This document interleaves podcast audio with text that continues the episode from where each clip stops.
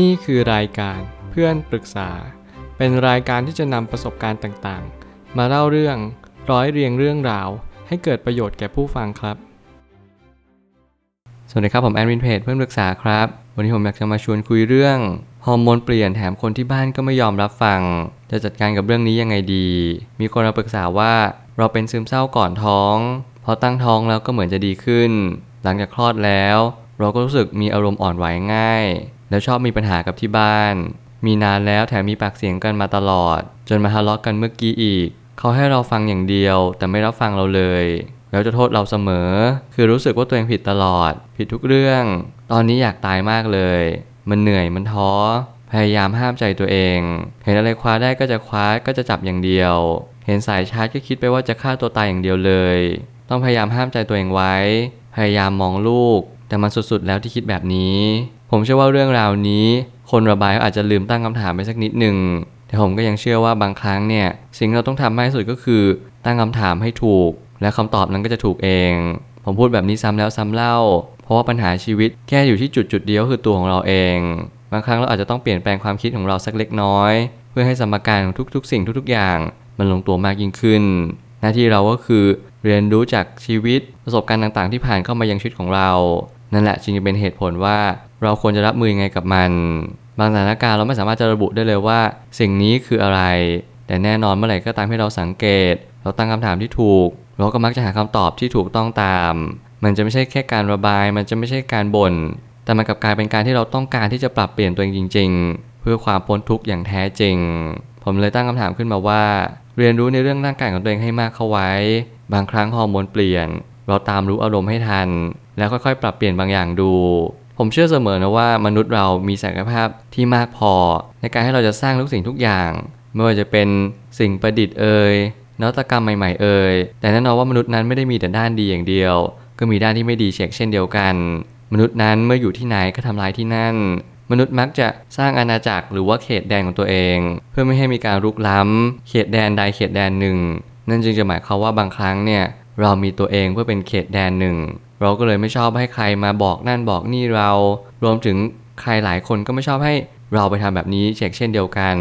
นั่นคือหน้าที่เราที่เราจะต้องพึงระลึกรู้อยู่เสมอว่า ทุกคนมีอีโก้ ทุกคนมีเขตแดนของตัวเอง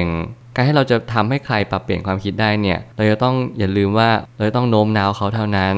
และนั่นคือเหตุผลที่ดีที่สุด บางครั้งคำสองคำ แค่ประโยคคำถามกับประโยคบังคับ แค่นี้เองที่ทำให้เรามีความรู้สึกที่เปลี่ยนแปลงไป ทุกคนต้องการตัดสินใจด้วยตัวของทุกคนเอง ทุกคนไม่ชอบที่โดนบังคับ หรือบอกว่าให้ทำแบบนั้นแบบนี้แบบนู้น นี่คือความเป็นจริงของสิ่งที่ทุกคนเป็น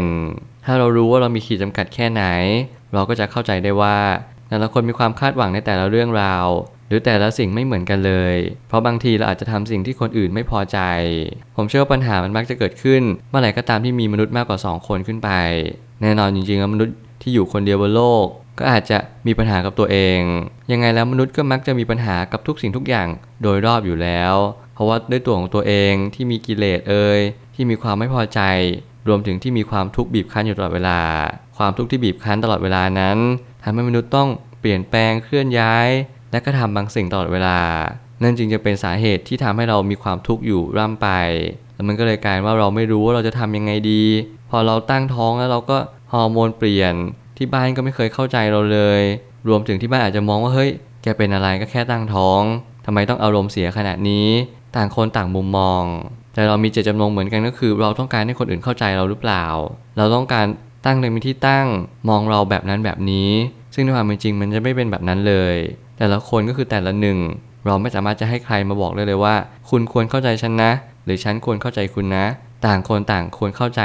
ตัวเองดีกว่า เราทุกคนไม่จำเป็นต้องรักใครก่อน เพียงแต่เริ่มต้นจะรักตัวเองเป็นแค่นั้นเองเขารักตัวเองนั้นมันก็เกิดจากการรู้จักตัวเองก่อน ถ้าเราไม่รู้จักตัวเองเราจะรักตัวเองไม่เป็นเพราะเราจะไม่รู้ว่าตัวเองคือใคร เราสมควรได้รับความรักจริง ๆ หรือเปล่า เพราะการรักตัวเองนั้น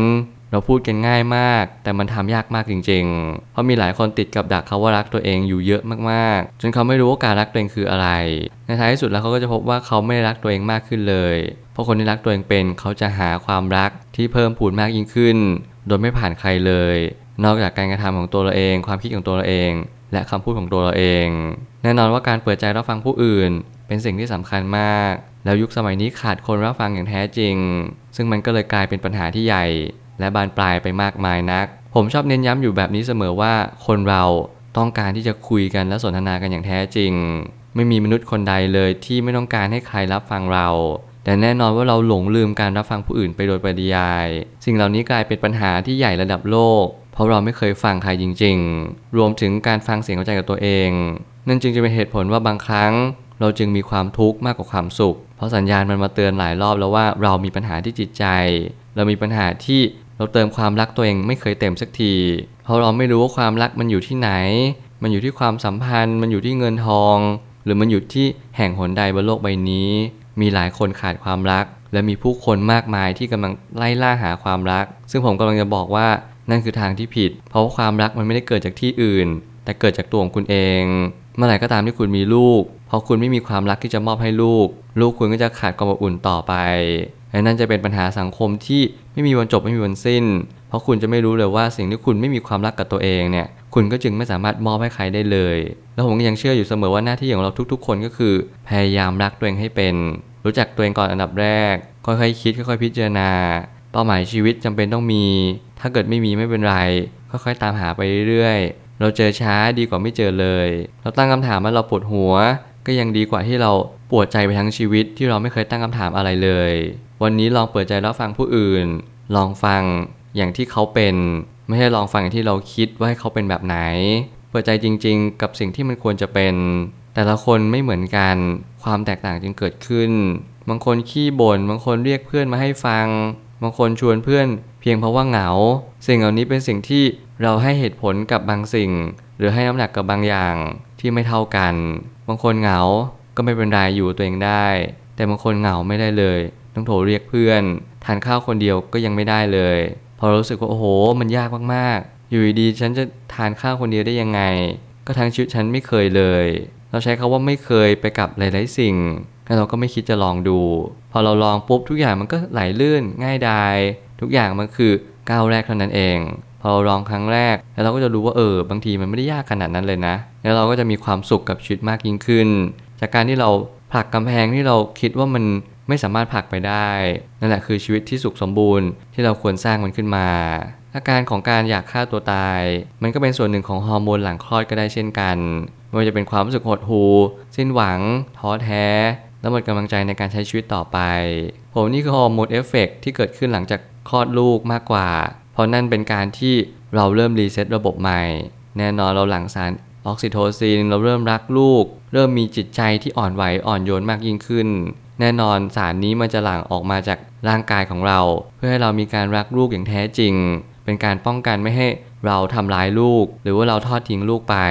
แน่นอนว่าสารเหล่านี้จะมากจะน้อยก็ขึ้นอยู่แต่ละคนและการซึมเศร้าการหดหู่สิ้นหวังเนี่ยก็เกิดขึ้นลดหลั่นกับแต่ละคนเหมือนกัน ซึ่งในการรับมือเรื่องราวเหล่านี้ เรายังเป็นต้องฝึกสติในชีวิตประจำวัน หลายคนมีฮอร์โมนที่เปลี่ยนแปลง แต่ก็สามารถรับมือได้ เพราะเขามีความฉลาดทางอารมณ์ที่สูงกว่า เขาก็จึงสามารถรองรับอารมณ์ที่แปรผันไปในแต่ละวันได้ง่ายกว่า นั่นเป็นความจริงว่าเราจะต้องค่อยๆเรียนรู้และรับมือกับสิ่งที่มันเปลี่ยนแปลงไป อย่าพยายามท้อถอยบ่อยๆ เพราะว่าเมื่อไหร่ก็ตามที่เราท้อถอย มันก็กลายเป็นว่าเราไม่ยอมสู้ พอเราไม่ยอมสู้ปุ๊บ ทุกอย่างก็จะไม่ดีขึ้น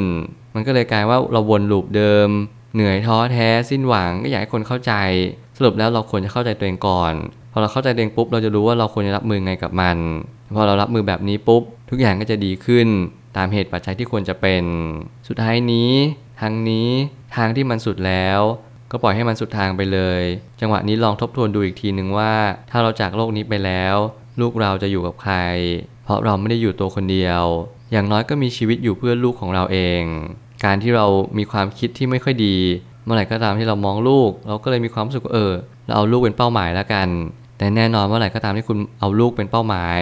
เมื่อนั้นคุณจะพบความเสียใจหลังจากที่คุณต้องปล่อยลูกไป ชีวิตเราไม่ควรตั้งเป้าหมายไว้กับสิ่งมีชีวิต เพราะสิ่งมีชีวิตนั้นเคลื่อนไหวและก็ดิ้นได้เสมอ ผมเลยแนะนำให้ทุกคนตั้งเป้าหมายชีวิตกับนามธรรมถึงแม้มันจะไม่มีอะไรที่มันเป็นแก่นสาร ดูเหมือนว่ามันจับต้องไม่ได้ แต่นั่นเมื่อไหร่ก็ตามที่เราไปถึงณจุดนั้นเราจะเข้าใจแล้วเราก็จะพบว่าการที่เราตั้งเป้าหมายเป็นนามธรรมเนี่ยมันดีที่สุดแล้ว เพราะคุณไม่จำเป็นต้องไปคาดหวังกับใคร รวมถึงคาดหวังกับตัวเองมากเกินไปด้วยนั่นคือความเป็นจริงว่าเราควรจะตั้งเป้าหมาย ให้ชัดเจนด้วยการที่มันเป็นนามธรรม ลูกเราไม่ควรเป็นเป้าหมายหลัก ควรเป็นเป้าหมายรอง เป้าหมายหลักคือ เราเกิดมาทั้งทีทำความดีได้ไหมมีคนที่เราพอช่วยเหลือได้หรือเปล่า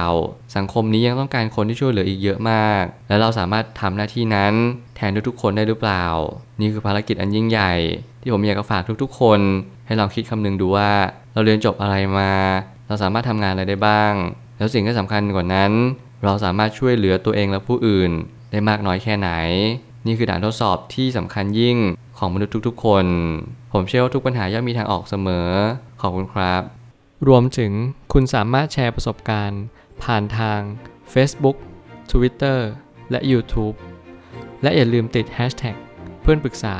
หรือ f r ร e n d t a l k a ด้วยนะครับ